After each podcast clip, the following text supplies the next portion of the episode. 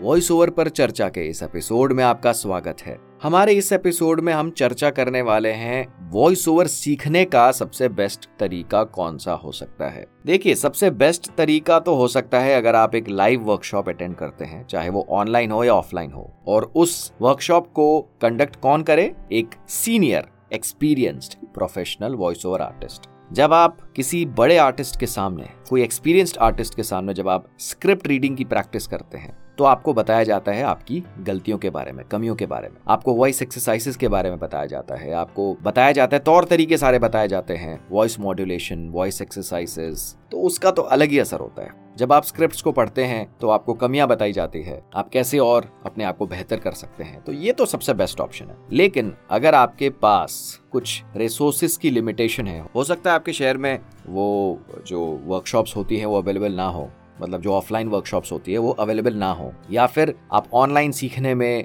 Comfortable नहीं है, या फिर एक फैक्टर हो सकता है बजट का। मतलब फ़ीस को फ़िलहाल के लिए आप अभी कंसिडर नहीं कर सकते, कोई भी एक रीजन हो सकता है। तो उसमें तरीका हो सकता है आप सेल्फ लर्निंग के ज़रिए आप सीखिए। ज़्यादा से ज़्यादा प्रैक्टिस करिए स्क्रिप्ट रीडिंग की हैबिट डालिए और यूट्यूब पूरा रिसोर्सेज से भरा हुआ है। मतलब अगर आपको लाइव वॉइस ओवर प्रोजेक्ट्स भी देखने हो, अपनी भाषा में, जो भी लैंग्वेज में आप वॉइस ओवर करने वाले हैं तो उसमें आप डॉक्यूमेंट्रीज देखिए, आप एडवर्टिजमेंट्स को सुनिए कमर्शियल्स को सुनिए प्रमोशनल वीडियोस को सुनिए, थोड़ा ऑब्जर्वेशन रखिए कि कैसे बोला जा रहा है। किस अंदाज में बोला जा रहा है। और उसी चीज़ को अपने ऊपर लाइए। देखिए ओरिजिनलिटी होनी चाहिए, किसी को कॉपी मत करिए। आपका अपना एक यूनिक स्टाइल है यूनिक अंदाज है आपका। तो इस तरह से आप सीख सकते हैं। जैसे ही आपकी अच्छी खासी प्रैक्टिस हो जाए, उसके बाद आप डिसीज़न लीजिए माइक्रोफोन्स परचेज करिए इक्विपमेंट्स परचेज करिए, अपना एक साउंड सेटअप बनाइए, अपना एक होम सेटअप बनाइए। तो ये हो सकता है या फिर अगर आप ज़्यादा भी रिस्क नहीं लेना चाहते तो आप स्टूडियो भी हायर कर सकते हैं, वहाँ जाके प्रैक्टिस कर सकते हैं, वहाँ से अपने डेमो सैंपल्स बना सकते हैं। तो ये तरीका हो सकता है। ऐसे काफ़ी लोग हैं जिन्होंने सेल्फ लर्निंग के ज़रिए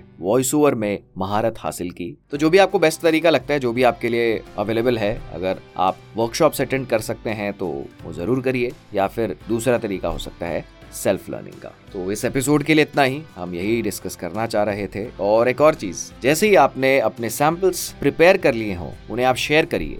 एक फीडबैक के लिए। आप साउंड इंजीनियर्स से कनेक्ट कर सकते हैं। उन्हें रिक्वेस्ट करिए व्हाट्सएप पे लिंक्डइन पे। उनको अपने सैंपल्स भेजिए। अगर वो एग्री करते हैं, उनके पास टाइम है, या फिर आप स्टूडियोज विज़िट करिए, कोई भी केस हो, चाहे आपने लाइव वर्कशॉप अटेंड करी हो, या फिर आपने सेल्फ लर्निंग के ज़रिए वॉइस ओवर की स्किल डेवलप करी हो। तो ज़्यादा से ज़्यादा लोगों को मिलिए, आप अपने सैंपल्स शेयर करिए, और जो भी आपको फीडबैक मिलता है, जो भी आपको कमियाँ बताई जाती है, उसमें आप काम करिए, और कंटिन्यूस आप प्रैक्टिस करते रहिए। तो इस एपिसोड के लिए इतना ही, और हम जल्द आएँगे अपने एक नए एपिसोड के साथ।